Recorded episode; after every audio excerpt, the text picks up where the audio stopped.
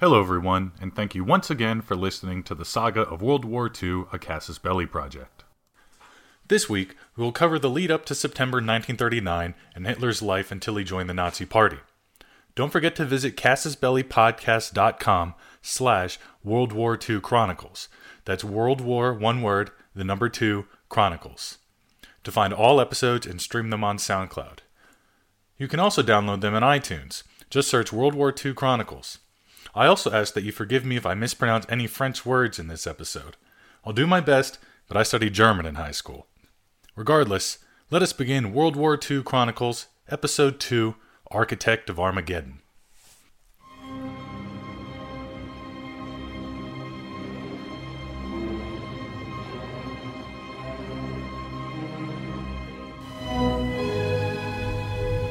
Frankly and definitely, there is danger ahead. Danger against which we must prepare.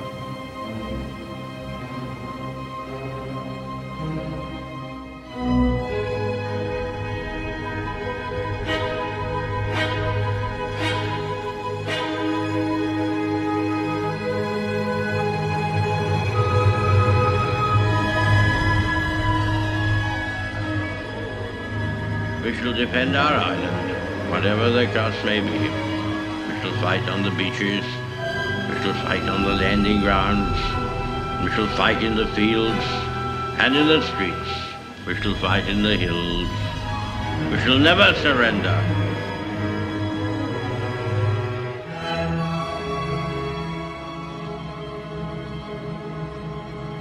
You'll recall that in episode 1, we discussed Lloyd George's warning that surrounding Germany with small states, many of which contained ethnic Germans, was a horrendous idea. Well, by 1934, his prediction was beginning to bear fruit. Hitler's first target was Austria.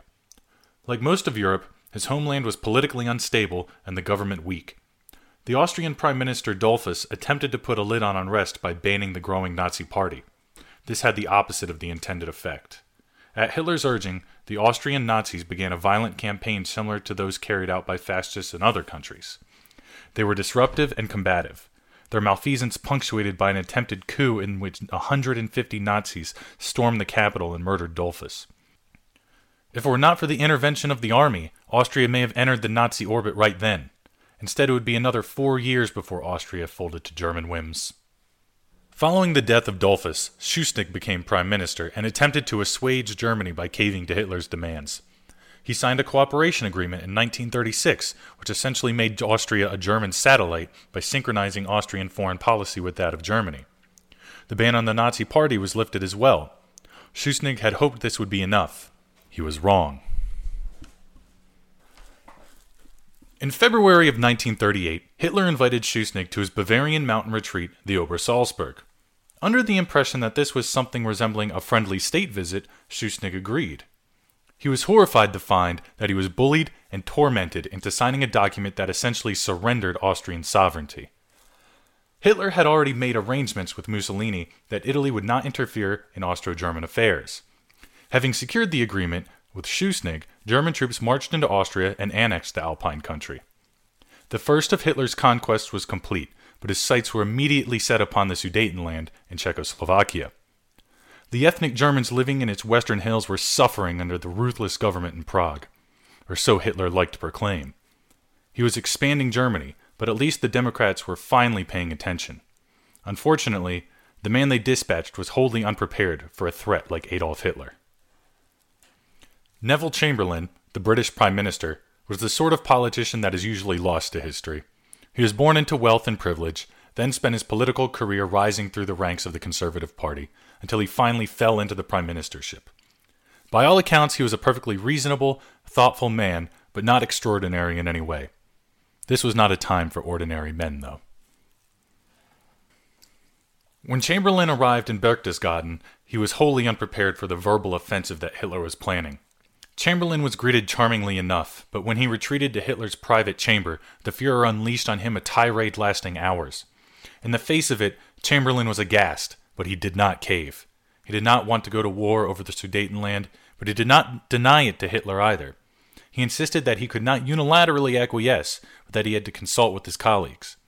Hitler would have preferred that Chamberlain gave in right then and there, but at least his bluff of war wasn't called. He knew he could not yet face France, and that a fight for the well fortified hills of the Sudetenland would be bloody. Fortunately for Hitler, Chamberlain believed his lie that the Sudetenland was his last territorial desire in Europe. So he returned to London, and his government spoke with that of the French and Russians. France was too intimidated by Germany, and Daladier knew he needed more time to prepare the ill equipped, ill trained French army. The Soviet Union felt no compunction to protect Czechoslovakia if the English and French wouldn't, and so agreed to allow Germany her claims. So on September 30th, 1938, Hitler and Mussolini met with Chamberlain and Daladier in Munich. They were there to impose terms on the Czech government, who were present simply to sign. They voiced their protest, but no one bothered to listen. After gaining the Sudetenland, Hitler pledged not to expand Germany any more. Chamberlain returned to England and famously announced, quote, I believe it is peace for our time. The Second World War was only one year away. There were few who were prescient enough to know there would be no peace. The First Lord of the Admiralty resigned, and Winston Churchill called it an unmitigated defeat. And of course, the Sudetenland was not the dictator's last claim. In March, Germany annexed all of Czechoslovakia except for the eastern province of Teschen, which Poland absorbed. Next, Hitler strong armed Lithuania into ceding him Memel on the Baltic coast. Mussolini, for his part, demanded the small Adriatic nation of Albania. In the face of this, all the protest the democracies could muster was when President Roosevelt asked the dictators not to take any more land for 10 to 20 years. Unsurprisingly, the fascists ignored this. And why should they have taken Roosevelt seriously? The president was certainly not blind to the threat of fascism, but the country as a whole was blissfully ignorant. That year, the House of Representatives introduced a bill to amend the Constitution, making a declaration of war subject to a popular vote. Can you imagine if after Pearl Harbor, the United States had to wait for a referendum to be held and votes to be tallied before being able to respond? Fortunately, the measure failed, but it still received 188 votes. The United States had demonstrated that it did not have the stomach for war. The first sign of any backbone came two weeks after Hitler entered Prague, when France and the United Kingdom guaranteed Poland's independence. In retrospect, history always seems inevitable. Mussolini and Hitler were destined to rise to power. England and France were fated to acquiesce. Poland was doomed to fall. But that is a poor understanding of history that denies us the ability to learn its lessons. There is no such thing as destiny. Everything happens as a result of dynamic systems. The dictators were able to capture the zeitgeist of the 1920s and 30s and exploit the economic and social dynamics of post war Europe. The democracies were weak because of internal divisions resulting from those same social and economic systems. This is where the two schools of historical thought meet, where the great men meet the overarching trends. There were certainly deeper phenomena at work in 1939 than simply the will of Hitler, who no doubt was the single greatest cause of the Second World War, but not the only one. He didn't manufacture a world war from scratch. He was guided there not by destiny, by the actions of others and the conditions of his time. Opposition to him collapsed at every turn. The democracy seemed to possess an instinct only to acquiesce, allowing him to take what he wanted when he wanted. Internally, Germany's generals slowly surrendered their authority until the Wehrmacht became his personal army and not just the German army. The general staff was actually quite resistant to him at first. They thought Lebensraum was a suicidal concept that would yield nothing but ruin for Germany. They thought the occupation of Czechoslovakia a ridiculous exercise, but when the Czech government capitulated, it rendered the German generals impotent, and the army fell deeper into Hitler's personal sway. The Poles were the first real obstacle Hitler had faced since his rise to power in 1933. When he demanded they surrender their corridor to the sea, they refused. When the French and British pledged their strength to defend the Poles, it only infuriated Hitler. They had been so accommodating until now, but suddenly they had the gall to oppose him? Not that there was much the Anglo French guarantee could do, the French Air Force was capable of little more than sightseeing, and neither nation had any real means of reinforcing Polish troops. Stalin had no interest in pledging his support for Poland, not without getting anything in return anyway. Not that the Poles would have necessarily welcomed Russian assistance. Red Army troops usually signaled a country had become a Soviet satellite. Hitler still felt he needed to neutralize the communist threat, though, leading to the now infamous Molotov Ribbentrop Pact. When Hitler backed off his claims on Poland, the Allies interpreted this as a monumental victory. They had stopped the Fuhrer in his tracks. No more would the world stomach such blatant conquest. July of 1939 was a month of celebration across Britain and France. Parties were held at the Polish embassies, balls were thrown, and galas held. Bastille Day of 1939 commemorated the 150th anniversary since the symbol of monarchical tyranny was toppled and a fitting triumph was held. A massive parade was held in Paris. 30,000 soldiers from across the French and British empires trooped the line along the Champs Elysees. The palette of uniforms resounded with the bright majesty and flamboyance of the Napoleonic era. Zouaves marched in step with their brilliant scarlet pants inspired by Algerian auxiliaries. The cadets of the military academies sported their distinctive white plumed kepis, and the legionaries of the Légion étrangère proudly strutted with their beards and axes. Following them were territorial troops, the Senegalese, Madagascar, and Vietnamese Tirailleurs, and the desert Spahis from the Levant. Along with French units marched British, including the Grenadiers, Welsh, Irish, Coldstream, and Scots Guards, led by the Royal Marine Band. To top it off, an armada of 315 aircraft roared overhead. It was an impressive show of strength, but it belied the fact that few of the units were prepared for an actual war. The small, professional army of the British was experienced, but hardly sufficient to fight a continental war, and the French army was rotten to the core. The old adage that armies prepare to fight the last war was never truer than of the French army in 1939. They had learned nothing from their victory in 1919, and their army was designed to fight the First World War. Armor and aircraft were afterthoughts, more modern curiosities than co equal with the valiant infantry and regal artillery. The Germans, on the other hand, were supremely interested in learning their lessons. They realized that the superiority of the defense in the First World War had been their undoing. The Schlieffen Plan was predicated on the German army's ability to maneuver and strike quickly, but the technology at the time did not allow for it. To correct for this, the Wehrmacht invested heavily in offensive capability and developed the now infamous lightning war tactic Blitzkrieg. This would allow them not only to bypass fixed defenses, but also destroy enemy command and control nodes. The Germans also improved upon the developments they had made in small unit tactics during the First War. Stormtroopers were developed in the second half of the war to exploit enemy weaknesses.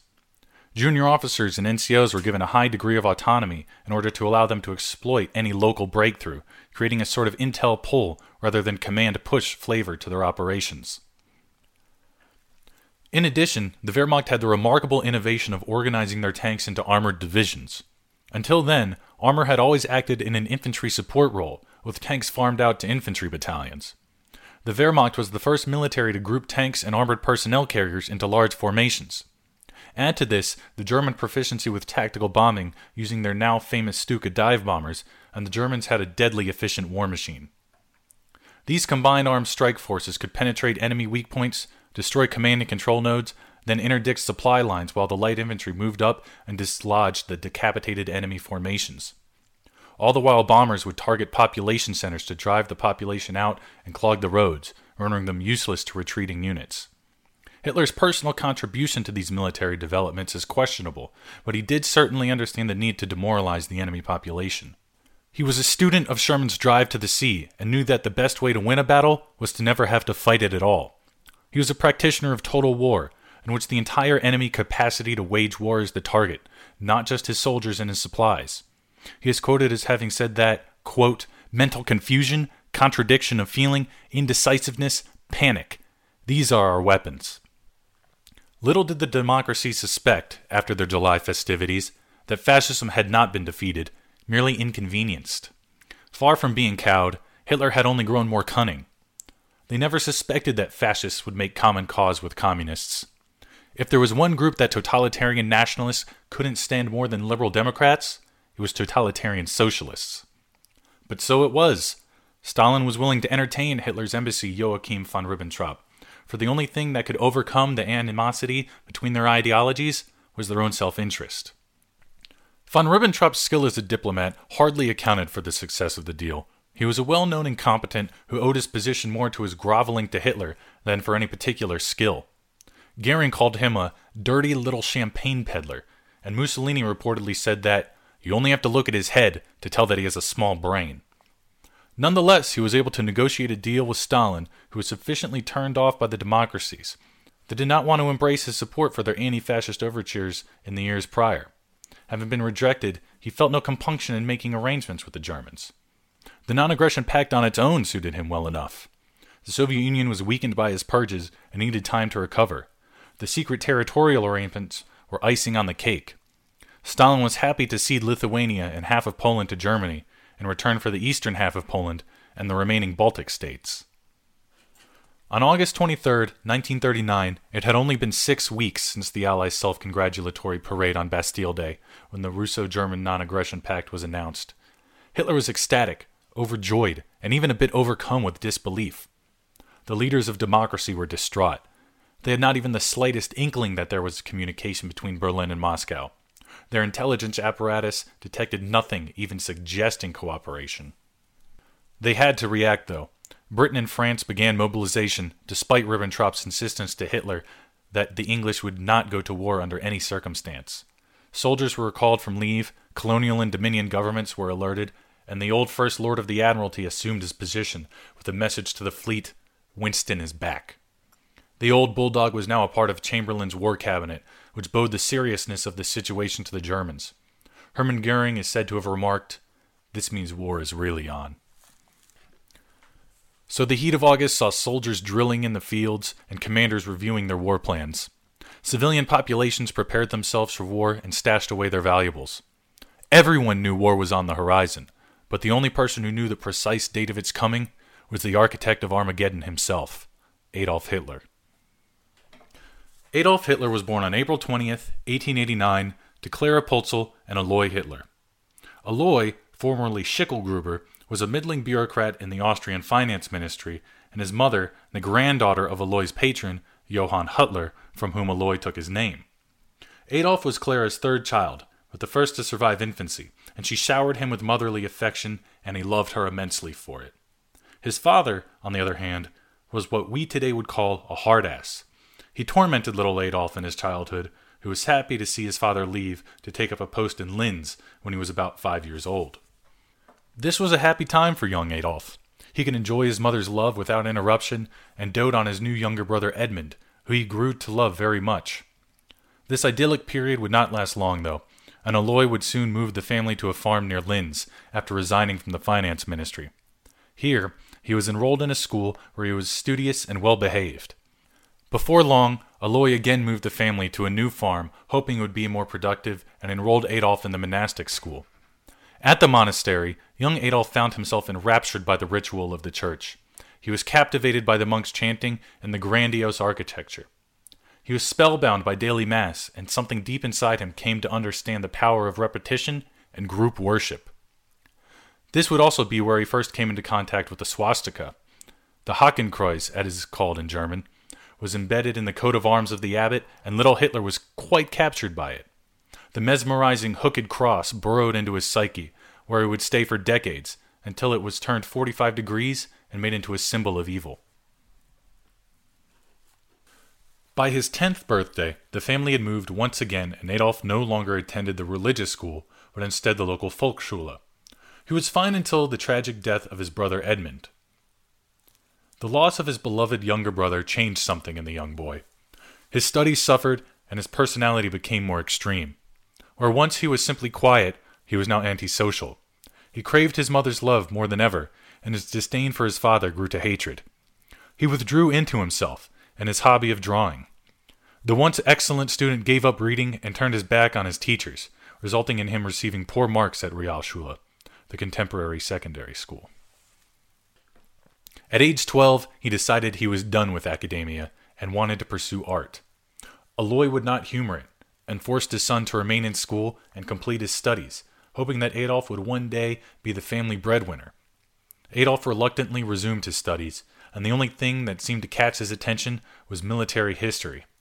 He was fascinated with the accoutrements of the military. He loved reading about the Franco Prussian War, the glorious battles which he recreated in his mind. He discovered Karl May, who wrote extensively about the American West, and was enthralled by the cavalry and their Indian enemies. It was during this time that he first began to romanticize and fetishize the military. He also became somewhat mischievous during his stay in Realschule and began to tease and prank his classmates. Oddly, he also seemed to fancy himself a leader and demanded his fellow pupils' subservience. Early in 1901, Alois died. Adolf was not even 13 years old and not prepared to assume a role as family patriarch. Clara was well positioned, though, and managed the family's affairs well enough.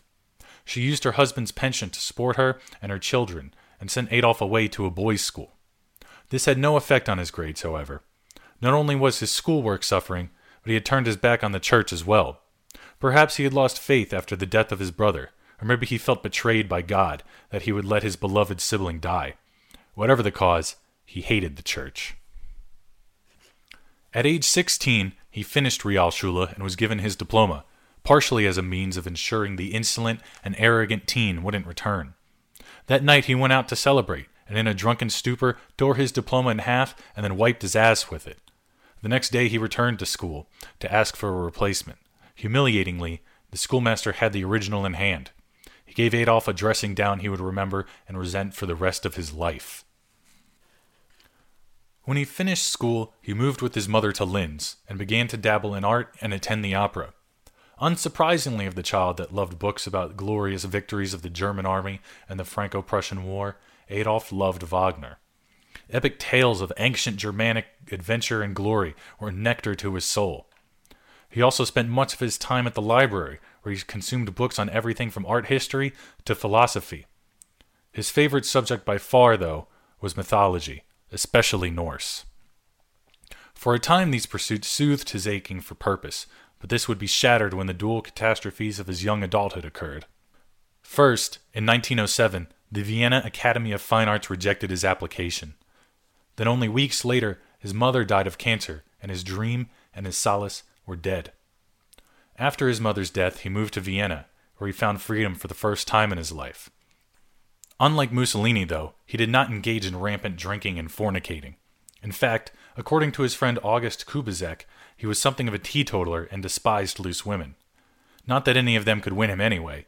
His Oedipus complex ran too deep. No woman could live up to St. Clara. This is also when his anti Semitism first manifested itself. Despite quite admiring the works of many Jewish artists and composers, perhaps he blamed his rejection from the Academy for the Arts on those Jewish artisans. He would spend the next three years as a hopeless vagrant, living in various shelters and men's homes. These were hard, sad times for him. He was destitute, hungry, constantly dirty, and disheveled. His mental state seems to have deteriorated as well. He became prone to launching into furious tirades at his fellow lodgers, who soon learned how to provoke and mock the deranged Hitler. The humiliation he suffered there only added to his already damaged personality. To compound his problems, he was also due for compulsory military service.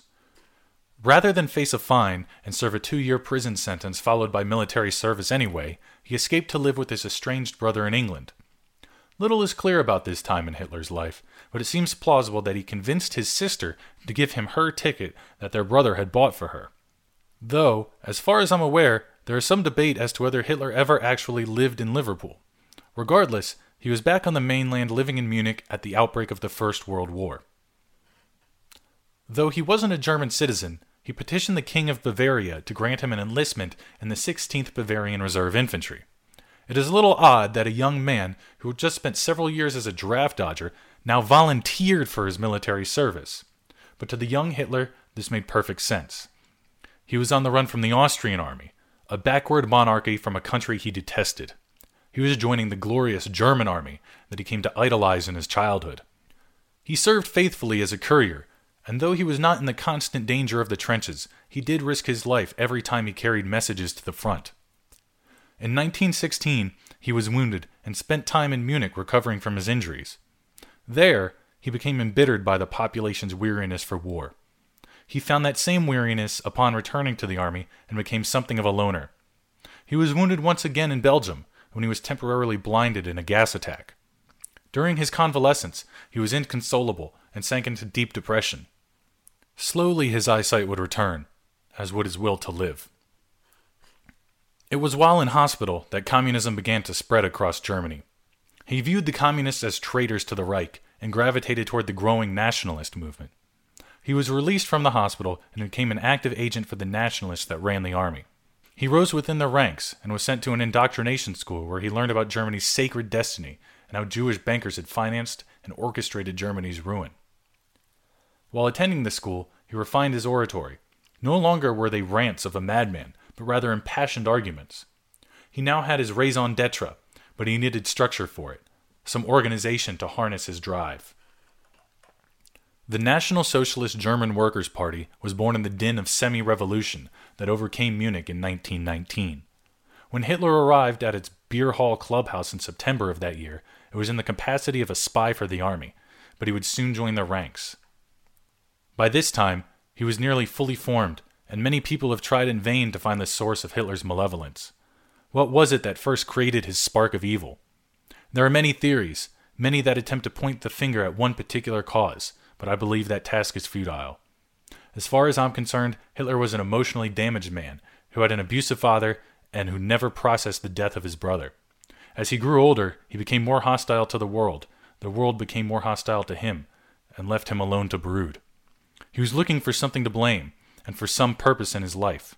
German nationalism offered him purpose, and anti Semitism gave him a scapegoat for his own personal ills and that of his tribe. Some may not find this satisfying, but I believe it is the best explanation anyone can offer.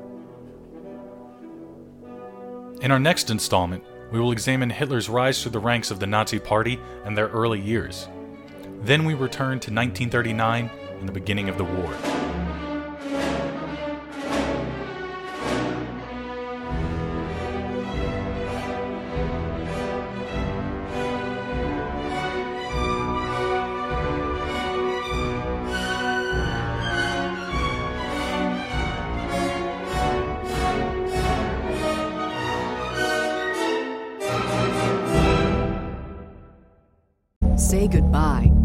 Credit card rewards. Greedy corporate mega stores, led by Walmart and Target, are pushing for a law in Congress to take away your hard earned cash back and travel points to line their pockets. The Durbin Marshall credit card bill would enact harmful credit card routing mandates that would end credit card rewards as we know it. If you love your credit card rewards, tell your lawmakers hands off my rewards. Tell them to oppose the Durbin Marshall credit card bill.